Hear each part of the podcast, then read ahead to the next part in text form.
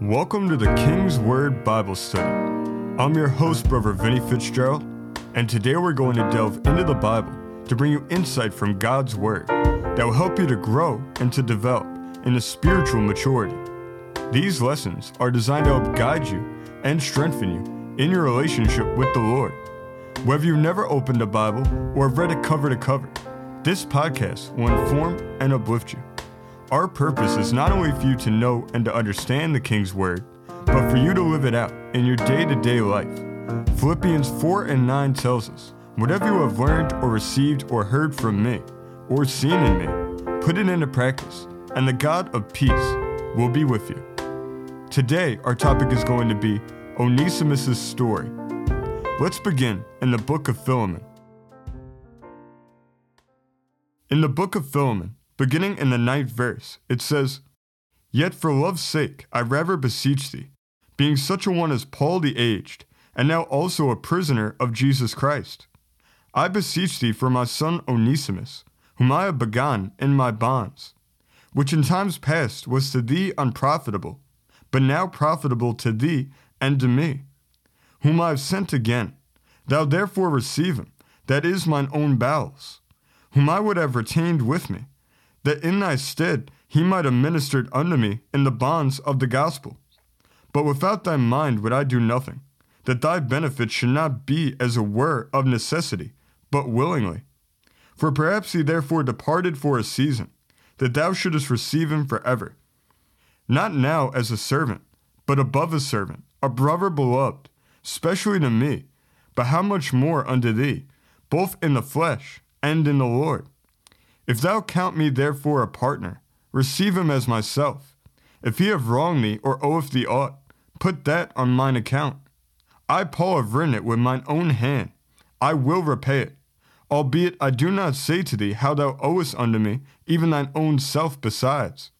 Yea, brother, let me have joy of thee in the Lord, refresh my bowels in the Lord. In this letter, Paul introduces us to one of his fellow laborers in the Lord, named Onesimus. It may not seem like it at first, but Onesimus is very important. He was a servant. We know this to be true from the superscription that comes after verse 25, which says, written from Rome to Philemon by Onesimus, a servant. In order to better understand Onesimus and his life, we have to understand the culture that he lived in. Onesimus was a slave who belonged to Philemon in Colossae. A third of the population were slaves in the Roman Empire at that time. It was a major institution in their culture, and it was something that the people there placed a lot of importance on. It's believed by many scholars that Onesimus ran away from Philemon and that he was now living in Rome, from which he wrote this letter. This is why Paul said in verse 15, For perhaps he therefore departed for a season, that thou shouldest receive him forever. During this time, this was one of the most serious offenses that a slave could commit. If they were caught and returned to where they came from, it could carry with it severe physical punishment, or worse. When Onesimus met Paul and came to faith in Christ, Paul was in prison. Verse 10 says, I beseech thee for my son Onesimus, whom I have begotten in my bonds. Even though Paul was in prison, it was extremely dangerous for him to be talking to a man like Paul, because Paul was a freeborn man. In the Roman culture, the ruling class, who oversaw households and oversaw slaves, was called the paterfamilias, always consisting of freeborn men. If Paul hadn't been a Christian, he could have easily sent Onesimus back to Philemon to be punished. Even though this danger was present, Onesimus still spoke to Paul, and because he reached out in faith, despite the danger, he received the gospel and was set free. The name Onesimus was a common name for slaves in that day. It means useful. This shows the mindset of the people of that day. They didn't view him as his own person, having his own identity. They just viewed him as a tool to meet their own ends. They viewed him as something to be used, which implies that they just viewed him as an object, something that should be used until it's no longer useful. Their view of him was strictly utilitarian. Understanding this meaning of his name sheds more light on verse 11, where Paul made a play on words when he says, Which in times past was to thee unprofitable, but now profitable to thee and to me. The New International Version translates this verse as formerly he was useless to you, but now he has become useful both to you and to me. Onesimus went back to Philemon, who in the natural was his master. It's evident that at some point during Onesimus's departure, Philemon had also come to faith in Christ, most likely through Paul also. He went back to a situation that would have, under any other circumstances, been a cause of great punishment and cruelty. But the difference was that he didn't go back as a slave. He didn't go back as an object. He went back as a man. The Lord set him free, not only in the natural, but also, and more importantly, in the spiritual. Verses 16 to 17 tell us, Not now as a servant, but above a servant, a brother beloved, specially to me, but how much more unto thee, both in the flesh and in the Lord. If thou count me therefore a partner, receive him as myself. These are interesting verses, especially when you keep in mind that Paul is writing within the Roman Empire, which was filled with people who loved and supported a system of slavery as critical to their economy. Paul wasn't just writing a quaint, endearing letter to a friend. This was a revolutionary concept. This was an assault on a system that they had grown to embrace, and it was a teaching from the Lord that would go on to change history, not only in the Roman Empire, but also in countless places all around the world. Paul wasn't calling for him to be only viewed as a spiritual brother while still being a natural slave. He said, Not now as a servant.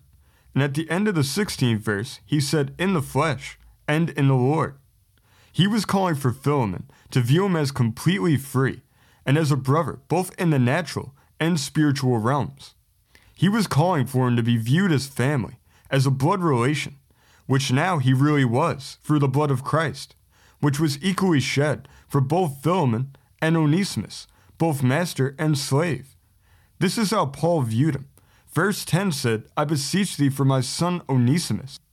When Paul used the word beloved in the 16th verse, it's a form of agape, meaning unconditional, self sacrificial love, love done in action. This is the way we're always to love God and our fellow neighbor. But we still should take notice that Paul is calling Philemon to love Onesimus in this way. It was service done unconditionally and self sacrificially that masters expected from slaves. This is a counterfeit form of agape. The difference is that love isn't present at all. Love can exist because this service isn't being done willfully. It's forced, it's mandated, and true love can't be forced. Philemon had expected unquestioning, unconditional, self sacrificial acts of service from Onesimus. But now, Philemon was to give unquestioning, unconditional, self sacrificial acts of service and love to Onesimus. Everything was being reversed and changed. These were actions beyond just menial service. These were actions from the heart, actions caused by real true love and a real bond of brotherhood that transcended class and natural status. We can see from this that God completely turned Onesimus's life upside down for his good. In verse 17, Paul said, if thou count me therefore a partner, receive him as myself. He was calling for Philemon to view Onesimus the same way that he viewed Paul, as a freeborn man, with all the rights and privileges that come with that status. He wanted him to view him as one of the paterfamilias, as if he had never been enslaved at all. Living in our modern culture, where slavery is rightly viewed as the evil that it is, this may not seem that shocking, but at the time that this was written, this was unheard of. More than anything else, when Paul said this to Philemon, he was calling on him to view Onesimus as a person. When the Lord set Onesimus free, he gave him back his personhood, his identity, and his sense of self. And this isn't just true of Onesimus either. Part of the reason why his story is so important is because we find part of our own story in it. We haven't been slaves in the natural, but we were all at one point spiritual slaves to sin and to the devil. Romans chapter 7 and verse 14 says, For we know that the law is spiritual, but I am carnal, sold under sin. When we're born into this fallen world, we're enslaved to sin. It owns us, we belong to it. John 8 and 34 tells us Jesus answered them, Verily, verily, I say unto you, Whosoever committeth sin is the servant of sin. This was the state that we all found ourselves in, and the Lord could have left us there and been perfectly justified in doing so. But He didn't, because He loves us.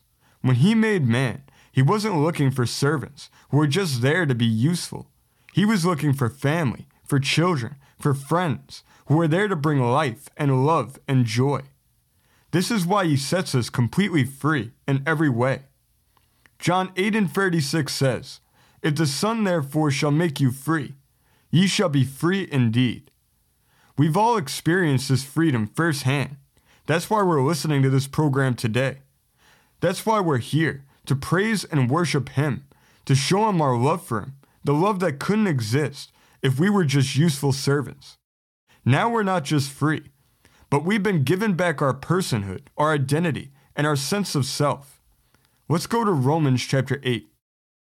In Romans chapter 8, beginning in the 12th verse, it says, Therefore, brethren, we are debtors, not to the flesh, to live after the flesh. For if ye live after the flesh, ye shall die. But if ye through the Spirit do mortify the deeds of the body, ye shall live. For as many as are led by the Spirit of God, they are the sons of God. For ye have not received the spirit of bondage again to fear, but ye have received the spirit of adoption, whereby we cry, Abba, Father. The Spirit itself beareth witness with our spirit that we are the children of God. And if children, then heirs, heirs of God, and joint heirs with Christ. If so be that we suffer with him, that we may also be glorified together. For I reckon that the sufferings of this present time are not worthy to be compared with the glory which shall be revealed in us. For the earnest expectation of the creature waited for the manifestation of the sons of God. For the creature was made subject to vanity not willingly, but by reason of him who have subjected the same in hope. Because the creature itself also shall be delivered from the bondage of corruption into the glorious liberty of the children of God. We find in this chapter how God views us. Verse 16 said, The Spirit itself beareth witness with our spirit that we are the children of God. He views us as children, not just servants. Masters are only responsible for the servant's basic needs, whatever are the bare necessities of their life, their basic physical needs. But with children, parents are responsible not just for their physical needs, but also for their spiritual and emotional needs. They're responsible for their nurturing and growth and their maturing. And God takes these responsibilities for us upon Himself when we become His children. In verse 17, he goes even further. He says, And if children, then heirs, heirs of God, and joint heirs with Christ. If so be that we suffer with him, that we may also be glorified together. A slave in the Roman Empire couldn't expect anything when their master died. They wouldn't even dream of it. The only thing that would change is who owned them. They would either be passed down to the master's son or sold to someone else, but they themselves wouldn't be given anything. In some very rare cases, they would be set free upon the death of the master, and today we're one of those rare cases. If we were just servants of God, that would mean that we would be set free because of the death of the master, but we still wouldn't be entitled to any inheritance, which would be great in and of itself. But he has gone beyond and made us children, family, and blood relations to him, so that we can have and enjoy all that belongs to him. We inherit everything, everything promised in His Word, everything that He said that we can have, and we shouldn't take this lightly. A servant doesn't have any expectation, but we do. As verse 19 says, we now have earnest expectation because we know that we have an identity, we have a sense of self that can only be found in Christ. Our true self is who we are when we're with God. Our true self is who we are in the eyes of God. The world may not view us in the same way. They may view us in the complete opposite way. But that means nothing. They don't define us. They don't make us who we are because we don't belong to them. The Lord has purchased us with His blood. He's elevated us to a position higher than this world could ever think to do so. 1 Corinthians chapter 6, verses 19 to 20 tells us, What? Know ye not that your body is the temple of the Holy Ghost which is in you, which ye have of God, and ye are not your own? For ye are bought with a price. Therefore glorify God in your body and in your spirit, which are God's. We have to know that we're His. He's more than just our heavenly master, He's our heavenly Father. He has adopted us into His family. He has done for us what He called Philemon to do for Onesimus. Philemon was to treat Onesimus, who was formerly enslaved, as a freeborn man, and God treats us, who were formerly enslaved to sin, as free in Christ. We've been adopted as children and have all the rights and privileges that come with that family connection to God. Inherent in adoption is the idea of choice. You have to choose the child who you want to adopt, and God has done the same with us. He has specifically chosen us to bring us out of servitude and into the household of faith. 1 Peter 2 and 9 tells us, But you are a chosen race, a royal priesthood, a holy nation a people for his own possession, that you may proclaim the excellencies of him who called you out of darkness and to his marvelous light. Ephesians chapter 1, verses 3 to 4 tell us, Blessed be the God and Father of our Lord Jesus Christ, who have blessed us with all spiritual blessings in heavenly places in Christ, according as he have chosen us in him before the foundation of the world, that we should be holy and without blame before him in love. He's made us a new creation. We're a new person in Christ, and because of this, we find our identity in Him. We live in a world today that's going through an identity crisis. People don't know their identity. They don't have any sense of self. They don't know who they are. This is why we find such confusion in the culture around us. This is happening in every area of culture because people are looking for answers. They're looking for clarity and meaning, and more than anything else, they're looking for themselves. The reason why this confusion rages on without subsiding is because they haven't realized the state that they're in. They're like Onesimus, they're enslaved to sin, and they may try to depart and run away, taking temporary solace and all different false identities that the world tries to give them. But eventually they come to the same realization that they're just as enslaved as they've always been. They weren't freed, they just changed masters, and this leads people to become hopeless. And in their mind, every new cultural fad, every new possible identity, no matter how crazy it sounds to us, offers them a glimmer of hope. Then maybe that's where they can find the hope that they've been looking for. But they look and they look and they haven't found. Why is this though? They've been blinded to the answer that they're looking for.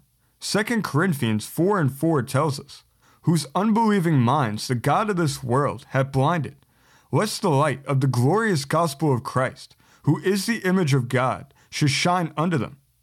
We think that the answer couldn't be any more obvious, but they can't see it. They can't understand it. Acts chapter 17, verses 22 to 23 says, Then Paul stood in the midst of Mars Hill and said, Ye men of Athens, I perceive that in all things ye are too superstitious. For as I passed by and beheld your devotions, I found an altar with this inscription To the unknown God, whom therefore ye ignorantly worship, him declare I unto you. Even though our culture has strayed so far from God, there are still vestiges of him in the culture. There are still altars to the unknown God. And we may think, how can they miss him? But to them, he's just that, the unknown God. And they pass by him without another thought, because they're not looking for something unknown. They already feel unknown. They're looking to be known and to be identified as their own person. Why would they want a God that isn't even identified and isn't even known himself? In their mind, that wouldn't fix their problem at all. But this is why Paul went on to make known to them the unknown God. He said, Him declare I unto you. They haven't known God, which is why they don't feel known themselves. But if they're actively looking, they're promised that they will find, because Jesus said in Matthew chapter 7, verses 7 to 8, Ask and it shall be given you, seek and ye shall find, knock and it shall be opened unto you. For everyone that asketh receiveth, and he that seeketh findeth, and to him that knocketh it shall be opened. The only one who can know us completely, in the fullest sense, to the innermost part of our being, is God. And until we meet Him, we're not going to feel known. We're not going to feel like we have any real identity. We're not going to experience meaning. We're just going to feel lost in an indistinguishable sea of people, all who seem to be just carbon copies of one another. We have an identity today. We know who we are because God was made known to us. Jesus said in John chapter 10 and verse 14, I am the good shepherd and know my sheep and am known of mine. 1 Corinthians chapter 8 and verse 3 tells us, But if any man love God, the same is known of him. God knows us. He's identified us as one of his children, one of his friends, one of his blood relations, and this is all that matters. This is who we are. Nothing the culture says or that the world says matters when we really understand this. They can try to label us with all sorts of names or designations, but all this reveals is their own insecurity and their own lack of identity. When we see those around us latching on so tightly to false forms of identity, God has called us to make known to them the unknown God, to make known to them where they can find their true selves, their true identity, to show them who they can go to to really be known. We find this in Onesimus' life. He didn't keep his new personhood and identity to himself. He used it to glorify God and to help lead others out of the same situation that God brought him out of. Philemon was a man of Colossae, and when Onesimus returned to him, he now lived in Colossae also. And we find him again in the letter to the Colossians. Colossians chapter 4, verses 8 to 9 says, whom I have sent unto you for the same purpose, that he might know your estate and comfort your hearts, with Onesimus, a faithful and beloved brother, who is one of you. They shall make known to you all things which are done here. He who had once been unknown was now making known. He who was once just useful was now far more than useful. He was faithful. Ignatius, the ancient Christian writer, who is said to have been discipled by John himself, wrote that Onesimus became the second overseer of the church of Ephesus after Timothy. This reveals even more of the greatness of our God, because it shows that the man who was once overseen by a master was now made the overseer over the servants of God. God will do the same for us. He wants to give us an identity. He wants to know us and to be known by us. He wants to lift us up and to elevate us and He wants to make us overseers of His work and His kingdom. And it's our job to faithfully serve Him and to do His will out of love. The Lord will use us, He will make us useful in the kingdom.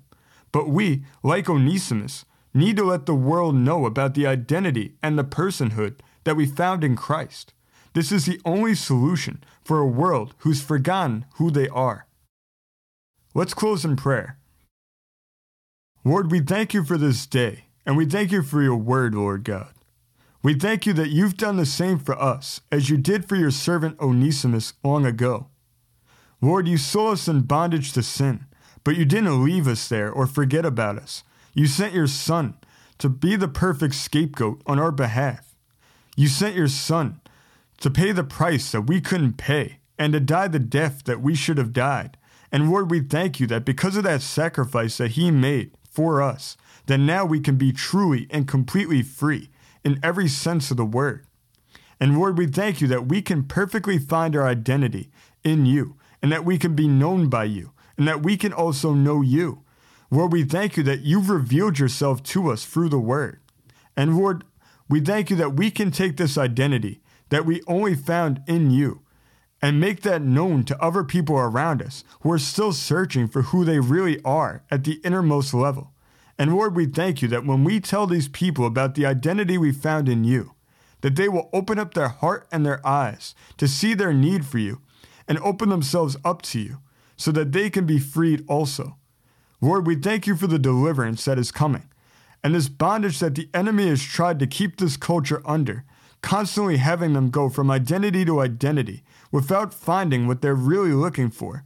We thank you that this is coming to an end and that they will find their identity in you and that the unknown God will be made known unto them. Lord, we give you all the honor and all the praise and all the glory. In Jesus' name, amen.